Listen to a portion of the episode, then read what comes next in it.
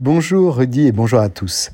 À la fin de la semaine dernière, le shekel israélien a atteint de nouveaux sommets, battant des records des deux dernières décennies. Vendredi, le dollar américain s'est changé à la bourse de Tel Aviv à seulement 3,158 shekels.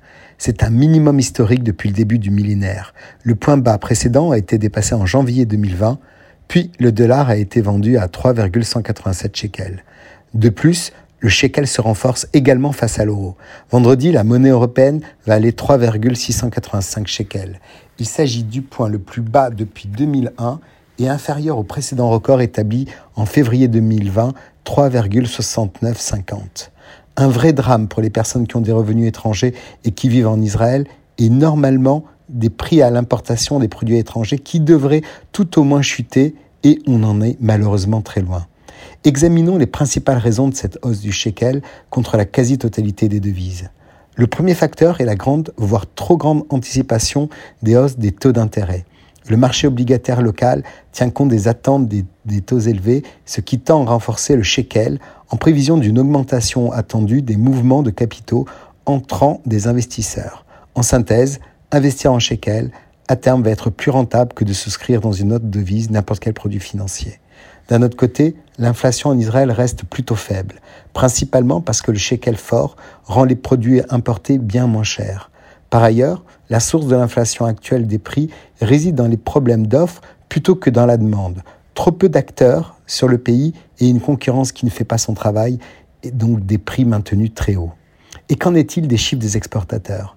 Jusqu'à présent, cette année, les exportations n'ont fait qu'augmenter, malgré la force du shekel.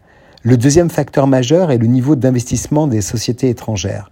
En effet, il ne se passe pas une semaine sans que l'on signale la vente d'une entreprise technologique israélienne de plusieurs dizaines, voire centaines de millions de dollars.